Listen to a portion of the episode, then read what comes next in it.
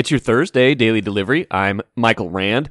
Hope everyone's having a good day out there today. Lots to get to on today's show. Randy Johnson, Gopher football beat writer for the Star Tribune, joins me here in just a little bit to talk about team that has really been struggling. 4 0 start, three straight losses after that. And just uh, you know trying to figure out how to get back on track, trying to figure out how to reframe their season. You'll hear from Thomas Rush a little bit later in the show too. Thomas Rush, defensive end for the Gopher football team, um, spoke about kind of how they can keep going this season, kind of what what the season can mean to them now. Um, kind of how you know with with the Big Ten West pretty much out of reach, what they're playing for now. And I also asked him about the notion of momentum and thought his answer to that was interesting. So that in tandem with Randy Johnson should give us a good insight into the Gopher football team and kind of where they are at after, you know, two two sides to this season really so far. Also get into some Aaron Rodgers stuff. Can't keep his mouth shut. Can't stop talking about um, the troubles of the Packers and you know, it's great for us. It, makes for good, um, good stuff to talk about. Makes for fun stuff to write about. But not sure it is doing the best service to him or his teammates. So I'll get to that at the end of the show as well. First, though, what did I miss? So had some interesting thoughts about Timberwolves win over San Antonio on Wednesday. Certainly can find some positives from 134 to 122. Uh, biggest thing is they not only did they shoot the lights out in this game, but uh, the the ball did not get sticky as uh, as as Chris Finch likes to say. I think there was a key play. It was late in the first half where it looked like Anthony Edwards was kind of holding it and dribbling it, and you know instead of shooting, it looked like Rudy Gobert encouraged him to get rid of it. Went and set a screen, but then kind of got the ball back from him. They worked it around, got a better shot. I think it was got it. To, I think it eventually got to Karl-Anthony Towns for um, a pretty close range shot that he made, and that's just that was a difference I felt like from from past games this year where you know when they when they started to get into a little bit of a rut, the offense started to started to try to do a little bit too much hero ball. This game did not have a lot of hero ball. 37 assists on 52 made field goals. They shot 65% from the field, including 58.8%, 20 for 34 from three point range. Um, so obviously they were moving the ball well. Obviously they were distributing the ball well.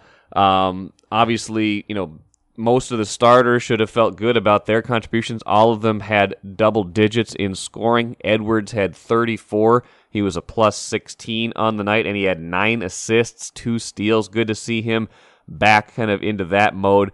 Karl-Anthony Towns, 21 points, seven assists, four rebounds, two steals, a block. That's that's the kind of game you're going to want from KAT pretty much all year. I don't think you have to put up 30 a game, but that's the kind of game you want from him. Rudy Gobert, 10 points, nine rebounds. Jaden McDaniels, 20 points on 8 of 9 shooting, 3 block shots. I mean, this looked like a team that was pretty tired of the way it had been playing earlier in the season, and uh, they, they took it out on a Spurs team that was off to a good start. Spurs started 3 and 1 this year, including that win over the Wolves, where they really blew them out until the very end on, uh, on Monday. Another encouraging stat the Spurs had only six fast break points in this game. Um, so Wolves definitely cleared that up, definitely made a conscious effort. I think they went hand in hand with an interesting stat. They had zero offensive rebounds. I, I, they just put the total emphasis on getting back, not crashing the boards, not chasing that, just working on getting back on defense. I'm sure at some point there's going to have to be a happy medium between not giving up fast break points and you know not not getting any second chance points from offensive rebounds. You're not going to shoot you know 65% every night. You're not going to make all those threes every night. And I guess that brings me to kind of the kind of the downside. I don't feel like everything is fixed yet because the Spurs still got 122 points. Um, they still, you know, still got 14 offensive rebounds to the Wolves zero. That's not going to play well most nights, even if you are making a conscious effort to get back on defense. So some good steps forward. Um, Wolves still had to log some pretty heavy minutes to put this one away. Towns played 38. Edwards played 38. Josh, uh, Jaden McDaniels 35. Um, Rudy Gobert 35. So you know, would, would like to see them put be able to put things on cruise control a little bit more. That bench was pretty short in this game. Nine players played, but Naz Reid only played five minutes. So really, it was like an eight man rotation for most of the night. Um, I think Chris Finch really wanted to win this game, and I don't I don't blame him. I don't think anybody played you know overly excessive minutes, but still work in progress. I think they're understanding that they need to win along the way. They can't just give games away while they figure this, themselves out. So good to see that from that perspective. But you know, I don't get the don't get the perspective, I guess, that all is fixed from this one game because you're not going to shoot the lights out like that every game. You're not going to shoot 65 percent and score 134 points most games. Um, the stuff that led to that, the good ball movement, you know, the the good shot selection, that is sustainable, but the, the amount of makes is not sustainable. So they're going to need to do more in future games if they are going to keep fill, fulfilling their potential. Take a playcation to Mystic Lake. With 24 7 gaming, the good times never have to end. And you can satisfy your cravings at our restaurants and bars. Or relax in one of our luxurious hotel rooms. Those that play together stay together. And don't forget to join Club M so you can spark new memories and bask in the rewards along the way. Follow the lights to Mystic Lake, where every day is playday. Good to have Randy Johnson back on Daily Delivery, usually on every week during the Gophers football season. It's been a tale of two parts of the year, Randy. I mean, this team started 4 and 0. There was national talk, there was certainly Big 10 West talk, and now three losses in a row. The most recent at Penn State, a game that was, you know, close on the scoreboard at least at halftime 17 to 10 and then um, got out of hand 45-17 was the final in in that one. You were you were out there. What uh how do how do you describe this loss versus, you know, compared to Purdue, compared to Illinois, and you know, how do you and how and and as you think about it, like how do you how do you then pull out of whatever they're in right now and, and get back on the on the right side of the win, wins and losses? Now, I would say this loss was against uh, you know a, a, very much superior team. You know, Penn State had it had it going pretty well once once they got it going. Gophers starter decently on defense. Uh, two three and outs in a row, and then an interception. And uh, the, the Penn State fans booing their quarterback because he's been a Sean Clifford has been embattled now. They they have the number one recruit in the nation, uh, uh, Drew Allar, behind him, and everybody likes that likes the backup quarterback when the yes. starter. But yeah, then then once Penn State Penn State got the offense rolling, found the tight ends, and found the weaknesses in the Gophers defense, uh, they just kept it rolling. Um, Gophers made it interesting in the first half when uh, Athan Kaliakmanis drove them down uh, for a touchdown with uh, 32 seconds left, got it to 17 10. Gophers get the ball uh, start the third quarter. Don't do much with it right away. Uh, it gets to uh, 24 10. Uh, but then they're driving. They got at the uh, Penn State 34, and they can, okay, can they, they get a touchdown here? They're back in it again. Um, Mike Brown-Stephens, no, no call, interception on it. Penn State drives it down and gets a gets the pass interference call on Terrell Smith to, to extend a drive, and pretty much after, that was it. After that, get the touchdown there. You mentioned the uh, the Penn State. Everybody wants the backup quarterback. We got to see, like you said, uh, Athan Kaliakmanis play for the Gophers with with uh, Tanner Morgan out. How did you think he fared in you know the tough environment? Obviously, 107,000 fans, the whiteout, everything like that. How how did he acquit himself in in that start? He was able to to move the ball. He was able to get out of uh, some pressure you know, there are times he might have tucked and run a little bit too too quickly, but he, he gives them a dimension at, at uh, with the running game that they don't have with with Jenner. And he, has a nice arm. He had a, a really nice uh, throw on that uh, touchdown drive at the end of the first half to Le'Meke Brockington, who hauled in with a nice catch in the sideline. He had a nice 49 yarder to Mike Brown-Stephens. You know, there's there's a lot there's something to work with there. There's a lot to work with there, I think. Now there will be a segment of Gopher fandom that says, "Hey, they're four and three now. The Big Ten West is almost certainly out of reach. Any other kind of you know bigger aspirations beyond that are out of reach." Um, should he keep playing, even if Tanner Morgan comes back and is healthy? Well, how do you how do you see that debate being framed? And I imagine that's not how PJ Fleck sees it, but how do you see that debate? Yeah, it's it's. I think you know PJ is going to have to look at that too. Um, obviously, uh, you know, I think this week, I I would guess we'll we'll see Athan again. I think, uh, from what I understand, uh, Tanner's still in the concussion protocol. Um, at least uh, as of yesterday, what, what the PJ told us. Um, you know, he's not going to tip his hand on anything, but uh, I I think he had to let he like he, did like what he saw saw out of Athan. Um, I think there's a pretty good chance he starts this week again. I, am not ruling out Tanner completely, but uh, he moved the ball, uh, and they have not been moving the ball very well lately. It's not all in the quarterback, but it, that is part of it. Yeah, which is interesting because it's been the Tanner Morgan show for a very long time here, and people have kind of you know openly wondered like, hey, who else is in the pipeline? Now that you get to see it, there is some some potential there, and it, it's interesting to think about this offense with someone who can make plays with their legs a little bit more than than Tanner Morgan. That's you know he's he's not completely immobile, but he's not a running quarterback. He doesn't really offer much of that threat, you know, in the in the zone read and stuff like that. So, you know, that that dimension is kind of intriguing. That said, you know, you also have a guy who came back for his sixth year. So I, that's an interesting question to ask if and when Tanner Morgan is cleared to play.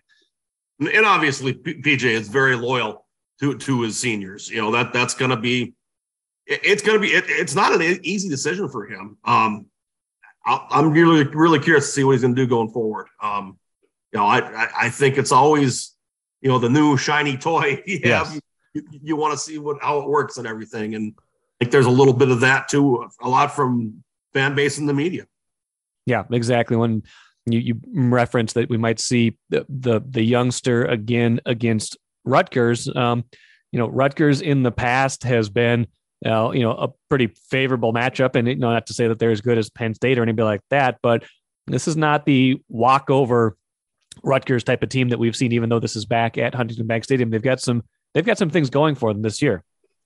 Yeah, they have a nice defense. They, have uh, they've they've come a long way in that in that aspect. They're right now they're uh, what uh, ranked uh, sixth nationally against the run, 80, 87 yards a game given up. They're they're strong on on third down defense. Um, so this is not a gimme whatsoever. And you know, especially with if you look back, so uh, basically uh, ten points, fourteen points, seventeen points the last three games by the Gophers offense. So it's you know they need to uh, put more up than that to, to to guarantee a win. Yeah, absolutely. Well, we'll see what they're what they're able to get done the rest of the way. And it's interesting they're kind of at this point in the year where if if it was me, I, it would be hard for me to then say, okay, well, we have all of this still left to play for, but then you go beyond Rutgers. There's a chance to beat Iowa. There's a chance to beat Wisconsin. Neither of those gimmies. Obviously, you've still got Nebraska on the schedule. You know, games that will carry a certain amount of importance. Players want to win no matter what. As you think about it, like, is there any way to, from where they were to where they are now, is there any way to reframe this year? Like, what would have to happen for you to to reconsider this as a, as a successful season after kind of what expectations were when they were four and zero? Oh? Yeah, I think you're gonna you're gonna have to really come run that table, or you know, go four and one, and that four and one better include Bucky and uh, and uh, and Hawkeye there as wins. I mean, basically, yeah, it, it's it, right now you're at best a nine and three season, which is you know, in a way, this is kind of interesting. It, it, they're raising the expectations here. Um, you know, two years back, nine and three might have seemed pretty good, but you know, last year they, they lost four games, and basically people were talking about the two that they should have won. And yeah, the uh, he, the expectations have gone up in the program. That and that's that's what happens when you go eleven and two like they did in uh, 2019, finished in the top ten in the country. It's it's okay. We, we like that. Please do it again. Yeah. Do now, from what you understand, I mean, we watched this a little bit from a, or at least I watched this more from a, you know, a, an invested observer, but still not a program insider. Do you under, do you get the feeling that this, at least this three week stretch, did this surprise them internally in terms of, did they think they were as good as we all thought they were, or at least close to that, where they were really thinking that, Hey, we, we are legitimate Big Ten West contenders, or did they, did people within the program, you know, whoever, whoever that might be think, ah, you know, we, we still have some questions to answer before we feel that good about ourselves. Yeah, you know, they always try to stay even keel and take it, take it, you know, that, that whole one game championship right. season situation. But yeah, I think the one that really um, kind of shook them a little bit or maybe jolted their confidence was the Purdue game where they made so many mistakes.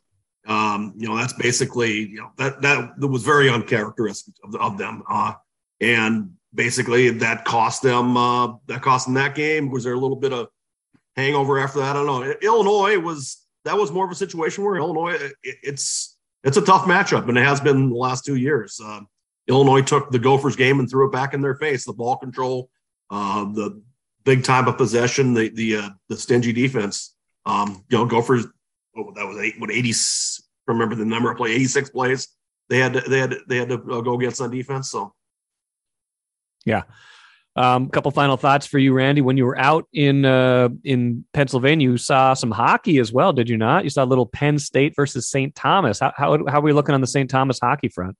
Well, that that was yeah, it was it was a nice little surprise. I, I had some I've been up with some friends out there. I, I worked out there from uh, 91 to 95 for the local paper, so I had some ties and decided to go to the, the hockey games, check out the Pegula Ice Arena. Very nice, uh, nice lively crowd, very organized crowd, especially the student section. You know, they're they'll they, you know they bang on the glass all the time. Might be might create traditionalists like me a little bit, but uh, they they do create an atmosphere there. Um, St. Thomas uh, played a pretty good game. They, they had lost six two on Thursday night.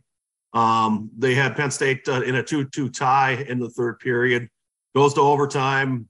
Uh, Tommy's hit a crossbar, and shortly after, Penn State goes down and gets the winner with 20 seconds left in OT. So it was it was a fun fun atmosphere there. It uh, it was it was yeah, I was impressed with that with that uh, that building especially.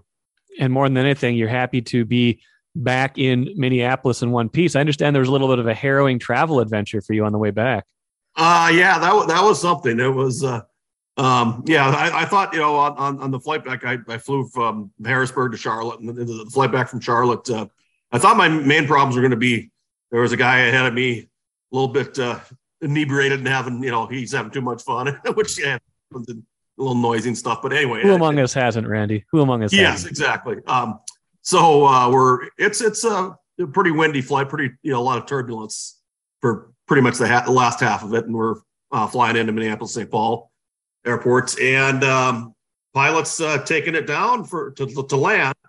Uh, wheels go down, and, and, then he immediately kicks kicks back, kicks the afterburners back in and takes it back up.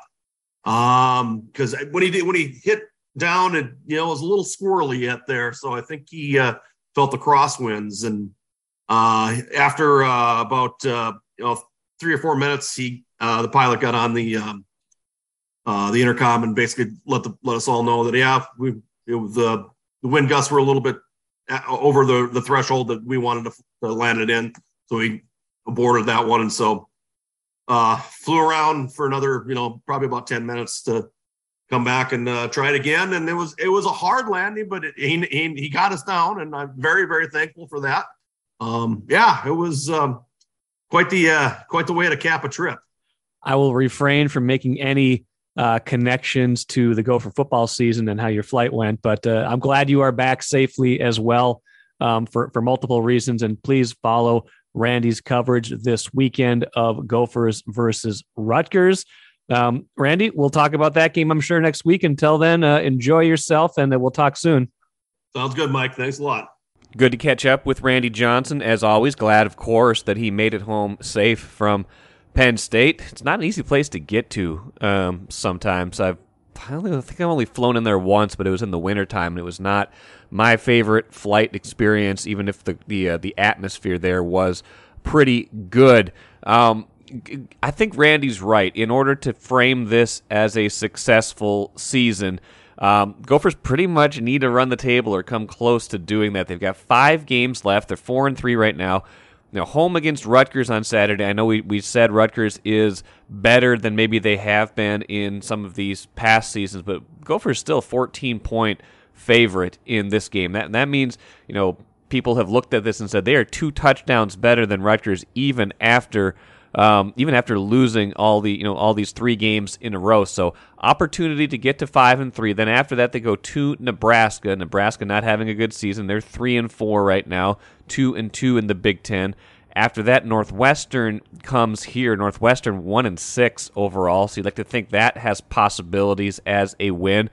Then Iowa comes here after that. Iowa having a terrible season as well. Iowa's three and four in the big, or three and four overall, one and three in the Big Ten. Can't score. They too have lost three games in a row. And then the big one, November 26th at Wisconsin. This is not your uh, your typical Wisconsin team. They are four and four right now, two and three in the Big Ten. So revisiting that gives you the idea that if the Gophers can figure this out, they do still have a chance to, you know, win some trophy games, feel a little bit better about themselves, but also looking at that makes you remember just what opportunity they had this year. Even if they had won just one of these last 3 games and were sitting there at 2 and 2 in the Big 10 West, you could see a realistic path forward as it is right now. Even if they run the table, they don't have the tiebreaker against Illinois or Purdue. Those are the two teams at the top of the Big Ten West standings. You just can't imagine how they come come away with anything other than a consolation prize.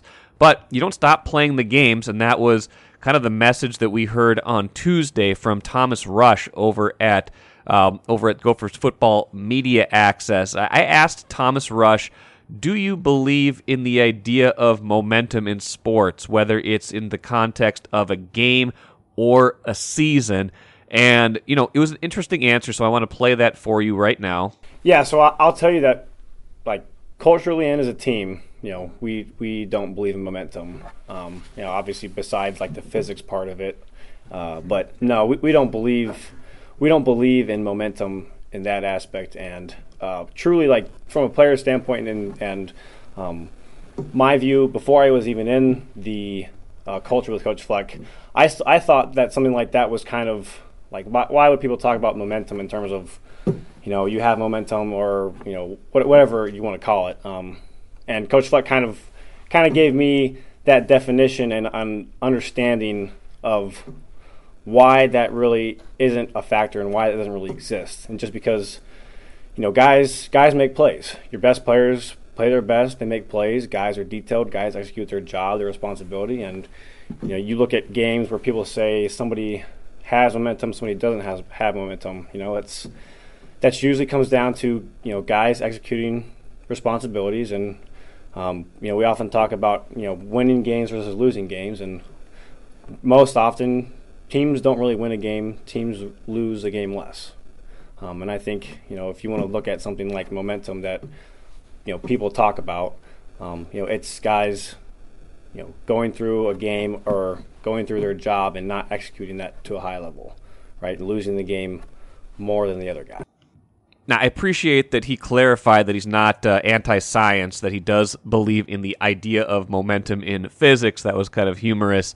Um, but the bigger point being, I disagree to an extent. I've never played, obviously, high level athletics like Thomas Rush has, but I've played enough sports to know that when you're in a game and things are starting to go against you, or I've even watched enough sports to see when things are going against you, it, it is hard to pull out of that. It's hard to, you know, go from um, you know go from losing to winning, or you know to to stop something that's going poorly. Um, so I, I, think momentum does become a real thing. Maybe it's less of a real thing if you don't let it become a thing. And I think there was the tr- the truth to what he was saying is that good players just make plays. You stop momentum by good players making good plays, good players coming together as a team and playing well. So it's not like you can't change momentum or you can't change the course of how a game is going. And you know, football sometimes is so back and forth. Maybe it's hard to see what exactly that momentum is, but that's a real edge to me sometimes, and I don't think the Gophers have any of it right now. So, how do they get that back? Thomas Rush also was asked later, not by me, by a different reporter, um, kind of like what's left to play for. And he talked about this being kind of like their own little five game mini championship season. So I wanted to play that too, since Randy and I kind of talked about what we thought would define success. You know, you, you kind of think about all that stuff, and, and it's hard to concentrate and, and you know, just just be a football player and have fun. And I you know think that's one of the ways, uh, kind of going back to a couple of questions, just getting back to who we are and, and having fun, and just knowing that you know we're coming out to play a game, and you know you can't be can't be any more grateful about that, and you know all all the all the talk about you know what ifs and all that stuff. Um, you know, it doesn't it doesn't really come across to me as something that is important in terms of you know, this is the week that is important to me with this game. Um, I got to do what I got to do to get ready.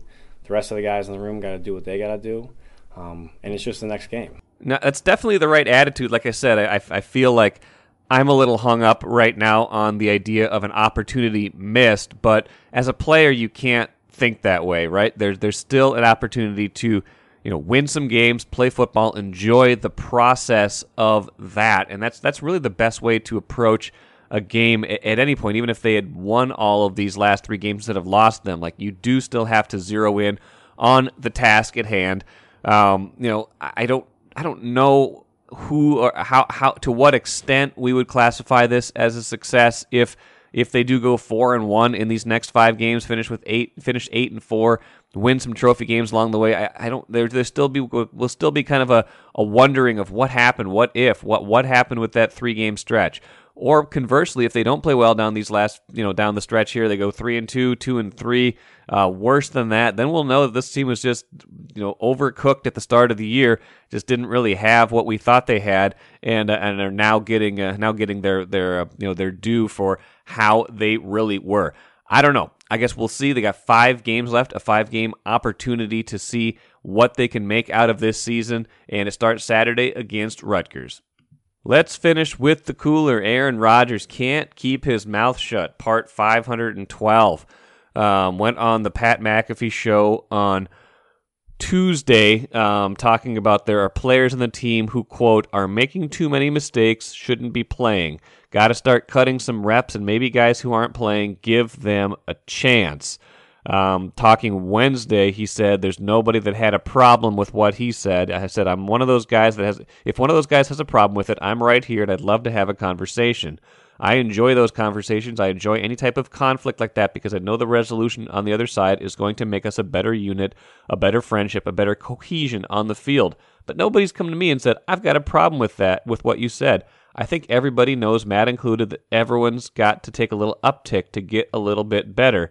He also said um, that this is nothing that he hasn't told people, um, you know, behind closed doors. Uh, I think, and that was the point that I thought was uh, that I thought was interesting because I feel like that's where maybe you you you don't need to air this in public. I mean, like I said at the beginning of the show, it's great for us, but if he's already related this to his teammates, what's the upside of then talking about this in public as well. I don't know. I don't know what the upside of that is. Share your feelings with your teammates. Yeah, try, demand more excellence, demand that you get better.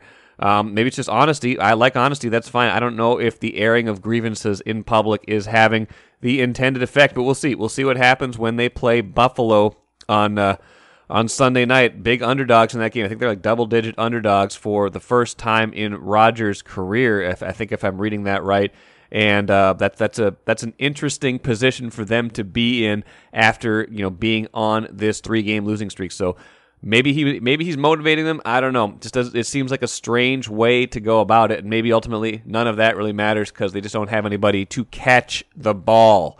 That'll do it for today. Ben Goessling will join me on Friday show to talk Vikings. Some interesting stuff. We were out at uh, Vikings headquarters on Wednesday for that media access. I got a few things I want to ask Ben about that. Until then, enjoy the rest of your day. Back at it again tomorrow.